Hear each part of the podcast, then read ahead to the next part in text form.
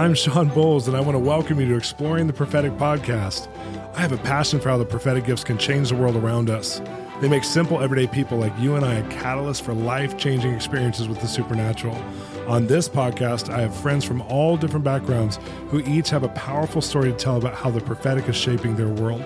I invite you to be part of the conversation. This is Exploring the Prophetic.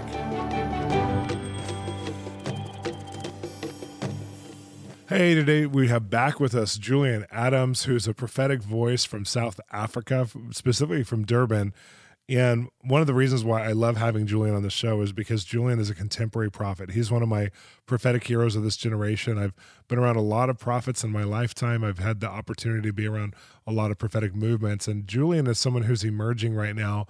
He's already emerged, so to speak, but he's emerging as far as being more well known in the Western world as well as someone who not only hears accurately from God, but actually shifts the culture of hearts by what he hears and even the theology.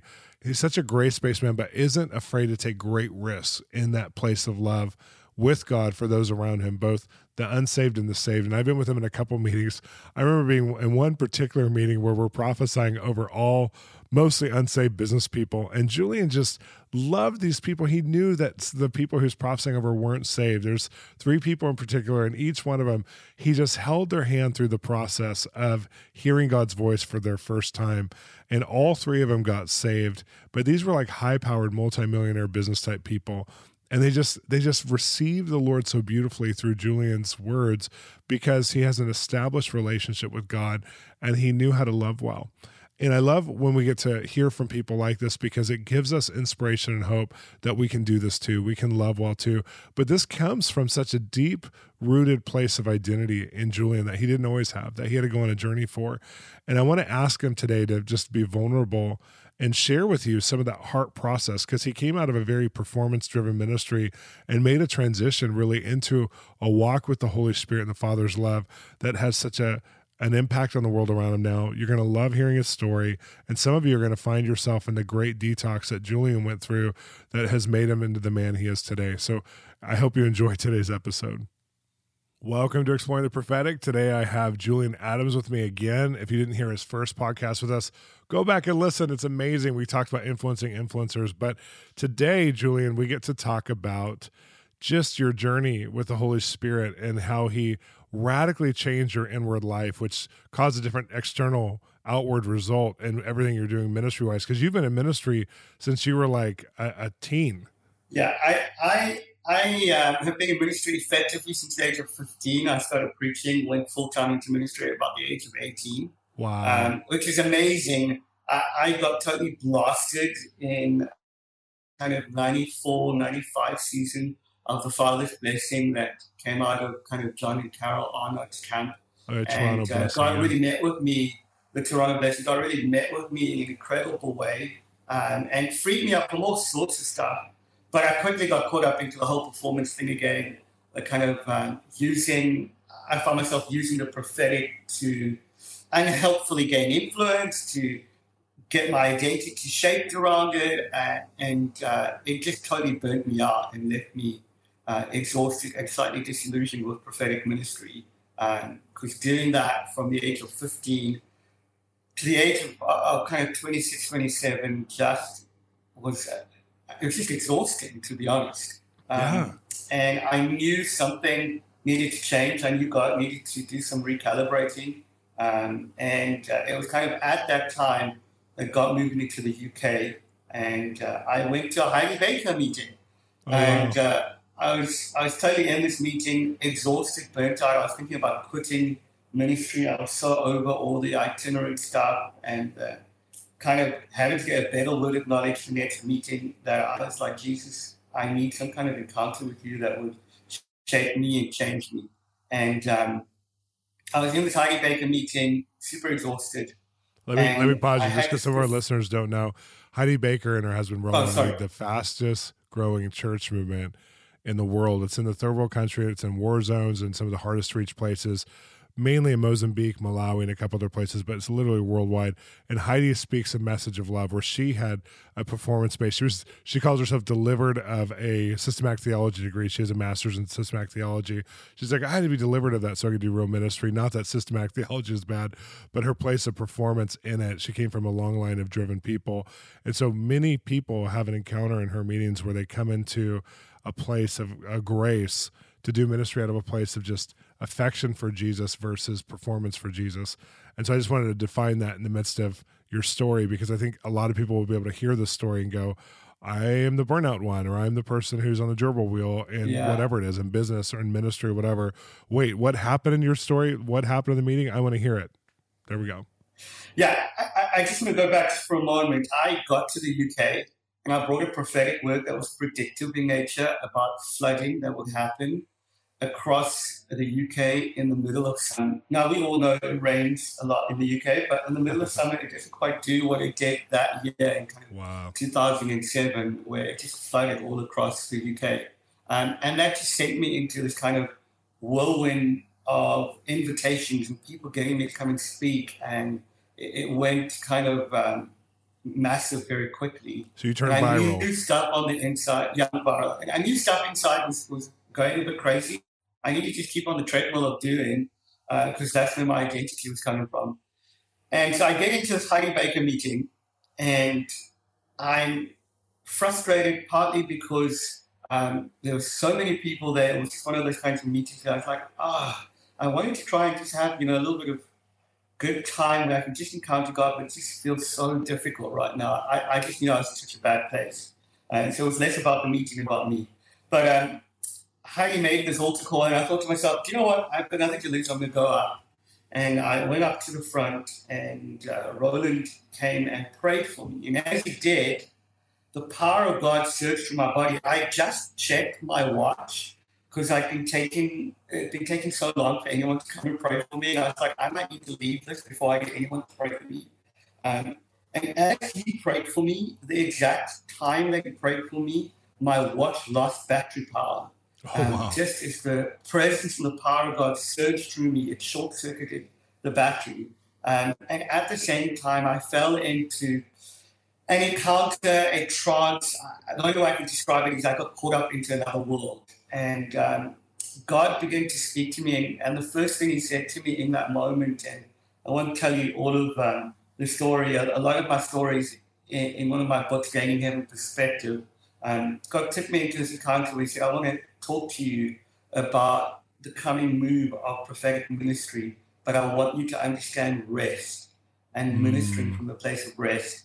And um, that began the journey of discovering how much orphan thinking and orphan heartedness I had in me, even though I'd been in ministry, growing up in a Christian home. My dad and mom are amazing pioneers. My dad is just the cuddliest teddy bear and a really good dad. It's not like I've had any massive uh, issues with father heart stuff, but I realized there was this underlying fight to try and gain um, God's approval, to try and gain my Heavenly Father's approval. And in those moments, God began to strip off some of the thinking. Now, it still took a process afterwards because most often you have an encounter with God that's powerful. It takes a process to then reshape your mind around that truth. Um, and it began to unpack some of the areas where I've been working really hard to try and gain God's approval.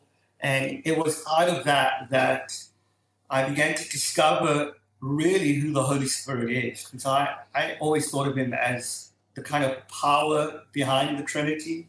And God began to just reveal to me that the Holy Spirit is his kiss towards mankind. It, wow. It's it's through him that we cry out, Abba Father. And I I literally felt some hurt and woundedness that I'd um, gone through in ministry literally leave me the oppression and the pain as I began to discover restful ministry and actually having fun while doing it, actually enjoying it and and just enjoying God in the midst of it. And it's completely shifted the way I do ministry. I'm no longer focused on the results, I'm focused on heart, I'm no longer focused on what I get in terms of the gain out of it. Um, and at best, our motives are always mixed but I, I'm more focused on how do I get to reveal a kind, loving Papa who wants to unlock the best in his creation, that he's not distant, he's not detached. And I think that's the heart of the prophetic ministry that I now carry um, in terms of revealing in every sphere of society God's heart. Oh, you do it so well, Julian. And I love that because I think I just think it's so easy. And I remember getting caught up in performance and just drivenness too in ministry and also in the video game industry when I was working in it. It's so easy when you're working in a system that there's, you know, um, attaboys and there's there's there's people who are affirming you and there's people who are pulling out of you the performance and not valuing you anymore because the way you've set up your life. Because we're in charge of our own boundaries.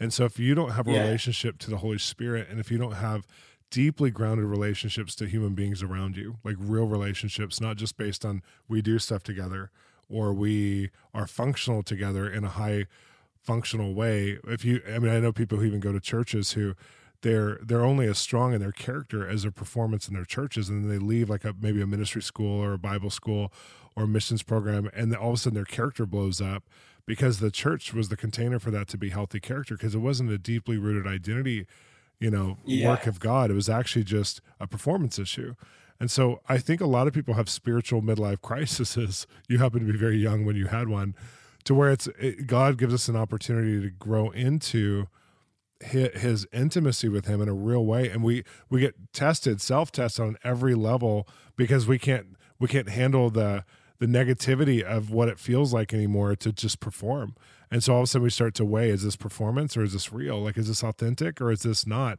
And the younger generation seems to be coming from a place, especially millennials, where they they are looking for just the authentic and they're they're crying their their BS meter, so to speak, is really high when it comes to, you know, when yeah. it's not authentic. And so I love that you went through this young because you're so relevant to both the younger generation but the older generation as well. So what would be something, and I know we don't usually do any kind of teaching on this show, but what would be something, a couple steps you would give people to step into the Holy Spirit into this kind of encounter? Like, give away your encounter to us a little bit as far as like someone's listening and saying, I am stuck in that place. I'm so sick of the church, I'm, I'm burned out on this, or maybe it's even a job that God's called me to do. How do they get regrounded in the identity of the Father's love? So, you know, for me, I, I, I think I had to go on a journey on rediscovering who God is because you know, the church I grew up in is a lot of legalism, kind of church world I grew up in was God will punish you, you know, judgment will come from heaven. And even the prophetic ministries I've been exposed to, I remember when I was a kid making sure I fasted or repented or prayed bedtime before a prophet totally. came through, just in case I was going to get judgment from heaven. And, and I think I've discovered that most people aren't really asking the question if there is a God, most people are asking the question, does he actually care? And I think that dynamic of understanding how much he cares beyond just a theological framework, but actually figuring out what does this mean for me and inviting the Holy Spirit to come and invade and highlight areas of orphan thinking. I like I totally recommend listening to some of the teachings by John and Carol Arnott out of um, Toronto, Catch the Fire, just some of the revelation they carry about helping identify um, wrong belief systems because really you live out of what you believe and not just what you believe consciously, but what you believe at the core subconsciously. And begin to ask the Holy Spirit to highlight some of those cores, um, causes and core value systems and reorientating that. Um, and, and I think one of the biggest areas for me was asking the Holy Spirit to highlight any areas where I was still living in fear of punishment because the the fear connected for me to performance was if I get it wrong, will I be punished? Mm. And Holy Spirit really connected and, and brought up areas, particularly in terms of when I did get it wrong, even in the prophetic, getting like words of knowledge wrong, getting some of the predictive elements wrong and how I responded. Because for me, I was expecting punishment. I was expecting something bad to happen because I didn't get it right. And it, wow. it was beginning to unlock some of that. That God began to put his finger on, on my heart um, around some of those belief systems and allowing him to realize actually he's much better than that. And that I don't need to fear punishment because all of the punishment that I deserved has been exhausted in the person of Jesus. And I now get to walk free in grace. I think the second thing for me was really inviting um, some key friends to highlight areas of performance and and thinking I, I began to notice the words I'd say about myself, the things I communicate to people around me that were uh, sometimes even tongue in cheek disparaging about my core character. Um, I began to notice that that was not healthy. And so I got some key friends to help point out areas that they could see had not yet come under a revelation of the Father's love toward me. Um, and I think at the end of the day, it's in that and in spending time where I literally stopped reading the Bible for a bit. I, I stopped trying to do all of the spiritual disciplines for a bit just so I could come things and not bad. But I was doing them out of a place of performance. I would yeah. read the Bible to get a sermon, read books to get more information so I could preach better. And I abandoned all of that for about six months, almost eight months just to say, Holy Spirit, here I am.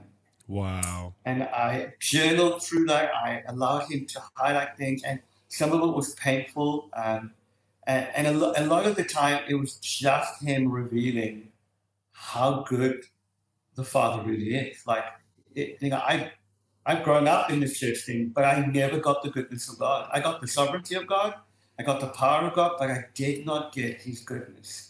And that's where the Holy Spirit began to reveal what it means for me to be a son and enjoy that.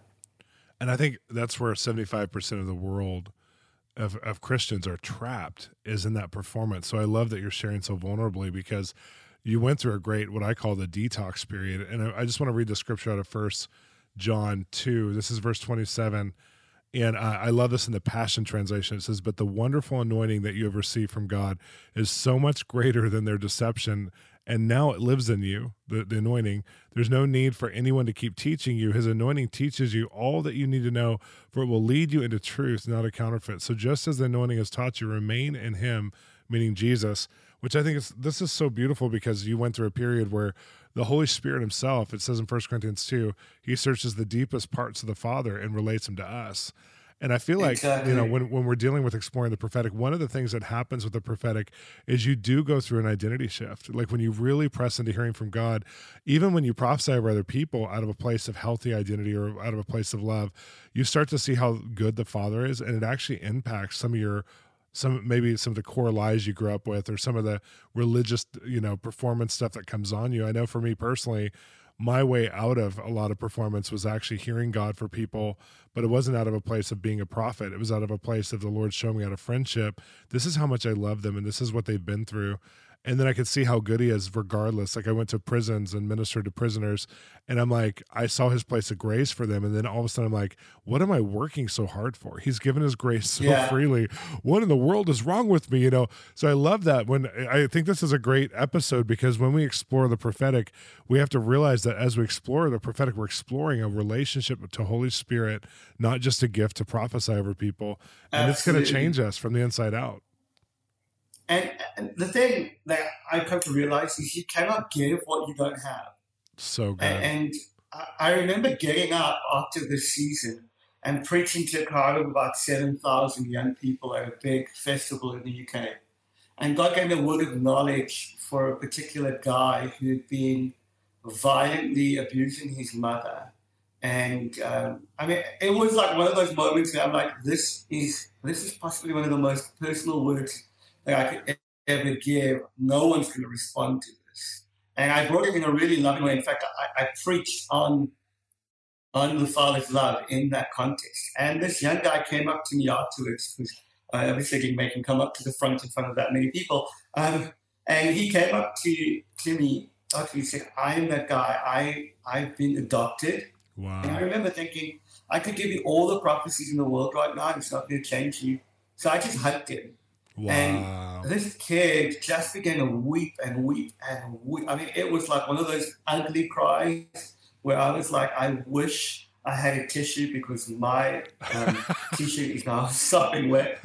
And about six months later, I got an email from his mother, and uh, she emailed me and she said, That night changed my son's life forever. He was diagnosed with attachment disorder. And attachment disorder is when an adopted child cannot connect with the primary caregiver in that family. Oh, yeah. Or the adopted uh, family. And um, it was just. You like, did the Holy Spirit attachment therapy. That... Exactly. and, and that's the thing. That's the thing. I'm like, the world is suffering from an attachment disorder. So true. And they need to be connected to a good father. That and that's the simplicity of the prophetic. It's connecting them in language, in imagery, in words, in art, in music, connecting them to the heart of a good father and removing that attachment disorder. That is so good. Yes. Well, I love this episode. I love our conversation because I just love the value of it. But tell us how to get a hold of you and tell us what you're working on right now. So, yeah, um, feel free to get a hold of me on our website, uh, frequent and then S double E, FrequentSee to play on words, um, frequentsee.org.